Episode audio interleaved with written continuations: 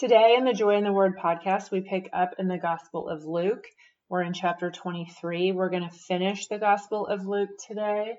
Uh, the section that we are in the middle of is called Jesus before Pilate and Herod, which started in chapter 22. And we pick up with Then the whole assembly rose and led him off to Pilate. And they began to accuse him, saying, We have found this man subverting our nation. He opposes payments of taxes to Caesar and claims to be Christ, a king. So Pilate asked Jesus, are you the king of the Jews? Yes, it is as you say, Jesus replied. Then Pilate announced to the chief priests and the crowd, I find no basis for a charge against this man. But they insisted. He stirs up the people all over Judea by his teaching. He started in Galilee and has come all the way here. On hearing this, Pilate asked if the man was a Galilean. When he learned that Jesus was under Herod's jurisdiction, he sent him to Herod, who was also in Jerusalem at that time. When Herod saw Jesus, he was greatly pleased because for a long time he had been wanting to see him. From what he had heard about him, he hoped to see him perform some miracle. He plied him with many questions, but Jesus gave him no answer. The chief priests and teachers of the law were standing there, vehemently accusing him. Then Herod and his soldiers ridiculed and mocked him, dressing him in an elegant robe. They sent him back to Pilate. That day Herod and Pilate became friends. Before this, they had been enemies. Now, picking up in verse 13, Pilate called together the chief priests, the rulers, and the people, and said to them, You brought me this man as one who was inciting the people to rebellion. I have examined him in your presence and have found no basis for your charges against him. Neither has Herod, for he sent him back to us. As you can see, he has done nothing to deserve death. Therefore, I will punish him and release him. So he literally said, I find him not guilty, and yet he still chooses to punish him to appease the people. With one voice they cried out, Away with this man! Release Barabbas to us! Barabbas had been thrown into prison for an insurrection in the city and for murder. And you'll remember that we talked extensively about Barabbas in the Passover and the resurrection discussion. And you'll remember that Barabbas literally means son of the Father. And this is where the Son of the Father takes the place of Barabbas and all of us. Wanting to release Jesus, Pilate appealed to them again, but they kept shouting, Crucify him! Crucify him! For the third time he spoke to them. Why, what crime has this man committed? I have found in him no grounds for the death penalty. Therefore, I will have him punished and then release him. But with loud shouts, they insistently demanded, that he be crucified, and their shouts prevailed. So Pilate decided to grant their demand. He released the man who had been thrown into prison for insurrection and murder for the one they asked for, and surrendered Jesus to their will. Now, picking up with the crucifixion, we read about this in Matthew and in Mark. It's also in John. It's also in the book of Psalms in chapter 22. As they led him away, they seized Simon from Cyrene, who was on his way in from the country, and put the cross on him and made him carry it behind Jesus. A large number of people followed him, including women who mourned and wailed for him. Jesus turned and said to them, Daughters of Jerusalem, do not weep for me. Weep for yourselves and for your children. For the time will come when you will say, Blessed are the barren women the wombs that never bore and the breasts that never nursed. Then they will say to the mountains, Fall on us, and to the hills, Cover us. Here Jesus is speaking about what was written in the book of Hosea. For if men do these things when the tree is green, what will happen when it is dry? Two other men, both criminals, were also led out with him to be executed. When they came to the place called the skull, which in Latin is Calvaria, we say Calvary, the skull.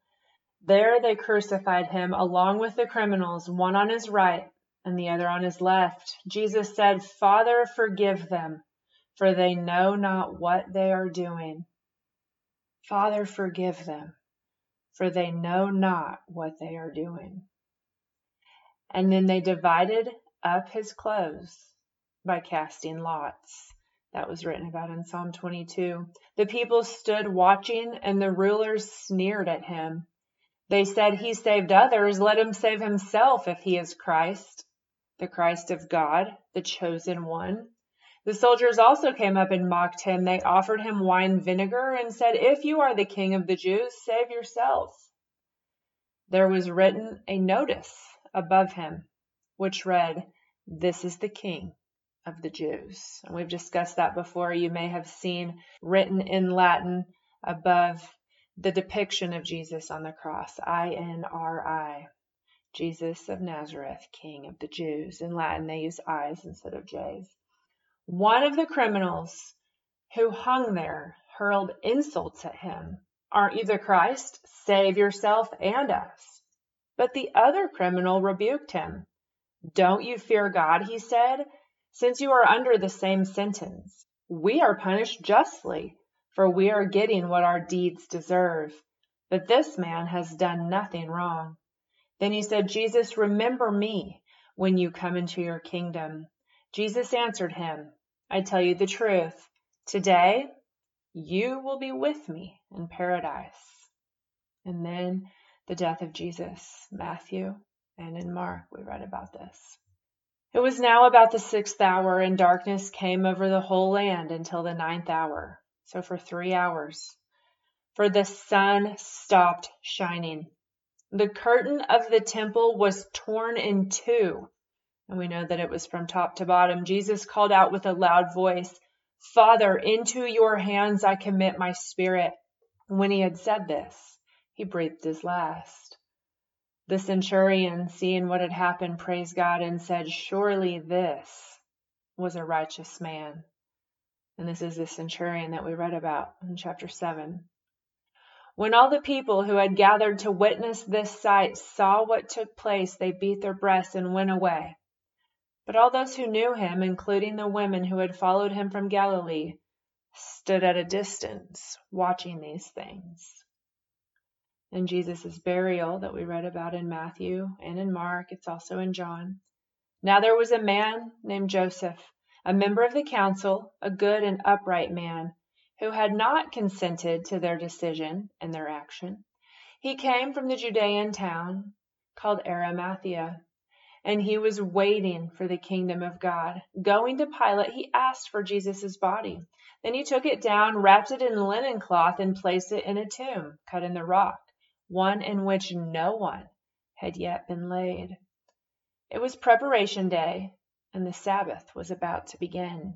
The women who had come with Jesus from Galilee followed Joseph and saw the tomb and how his body was laid in it. Then they went home and prepared spices and perfumes, but they rested on the Sabbath in obedience to the commandment. Now, moving on to chapter 24, the resurrection. We, of course, read about this in Matthew and Mark, and it is also in John. On the first day of the week, obviously Sunday, very early in the morning, the women took the spices they had prepared and went to the tomb. They found the stone rolled away from the tomb. But when they entered, they did not find the body of the Lord Jesus. While they were wondering about this, suddenly two men in clothes that gleamed like lightning stood beside them. In their fright, the women bowed their faces to the ground. But the men said to them, Why do you look for the living among the dead? He is not here. He is risen. Remember how he told you while he was still with you in Galilee, the Son of Man must be delivered into the hands of sinful men, be crucified, and on the third day be raised again. Then they remembered his words. When they came back from the tomb, they told all these things to the eleven and all the others. It was Mary Magdalene, Joanna, Mary, the mother of James, and the others with them who told this to the apostles. But they did not believe the women because their words seemed to them like nonsense. Peter, however, got up and ran to the tomb. Bending over, he saw the strips of linen lying by themselves, and he went away, wondering to himself what had happened. Now on the road to Emmaus. Now that same day, two of them were going to a village called Emmaus, about seven miles from Jerusalem. They were talking with each other about everything that had happened. As they talked and discussed these things with each other, Jesus himself came up and walked along with them but they were kept from recognizing him. He asked them, What are you discussing together as you walk along? They stood still, their faces downcast. One of them, named Cleopas, asked him, Are you only a visitor to Jerusalem and do not know the things that have happened there in these days? What things? Jesus asked. About Jesus of Nazareth, they replied. He was a prophet, powerful in word and deed before God and all the people. The chief priests and our rulers handed him over to be sentenced to death, and they crucified him. But we had hoped that he was the one who was going to redeem Israel. And what is more, it is the third day since all this took place. In addition, some of our women amazed us. They went to the tomb early this morning, but did not find his body. They came and told us they had seen a vision of angels who said he was alive. Then some of our companions went to the tomb and found it just as the women had said, but they did not see him. He said to them, How foolish you are, and how slow of heart to believe all the prophets have spoken. Did not the Christ have to suffer these things and then enter his glory? And beginning with Moses and all the prophets, he explained to them what was said in all the scriptures concerning himself. So then Jesus explained to them everything that was written about himself, beginning with Moses all the way until that point. As they approached the village to which they were going, Jesus acted as if he were going farther. But they urged him strongly, Stay with us, for it is nearly evening and the day is almost over. So he went in to stay with them. When he was at the table with them, he took bread, gave thanks, broke it, and began to give it to them. Then their eyes were opened, and they recognized him, and he disappeared from their sight. They asked each other, Were not our hearts burning within us while he talked with us on the road and opened the scriptures to us? They got up and returned at once to Jerusalem. There they found the eleven and those with them assembled together and saying, It is true, the Lord has risen and has appeared to Simon. Then the two told what had happened on the way and how Jesus was recognized by them when he broke the bread. Then Jesus appears to the disciples. While they were still talking about this, Jesus himself stood among them and said to them, Peace be with you. They were startled and frightened, thinking they saw a ghost. He said to them, Why are you troubled? And why did doubts rise in your mind? Look at my hands and my feet it is I, myself. Touch me and see. A ghost does not have flesh and bones, as you see I have. When he had said this, he showed them his hands and feet. And while they still did not believe it, because of joy and amazement, he asked them, Do you have anything here to eat? They gave him a piece of broiled fish. He took it and ate it in their presence. He said to them, this is what I told you while I was still with you. Everything must be fulfilled that is written about me in the law of Moses, the prophets, and the Psalms. Then he opened their minds so that they could understand the scriptures. He told them, This is what is written. The Christ will suffer and rise from the dead on the third day, and repentance and forgiveness of sins will be preached in his name to all the nations, beginning at Jerusalem. You are witnesses of these things.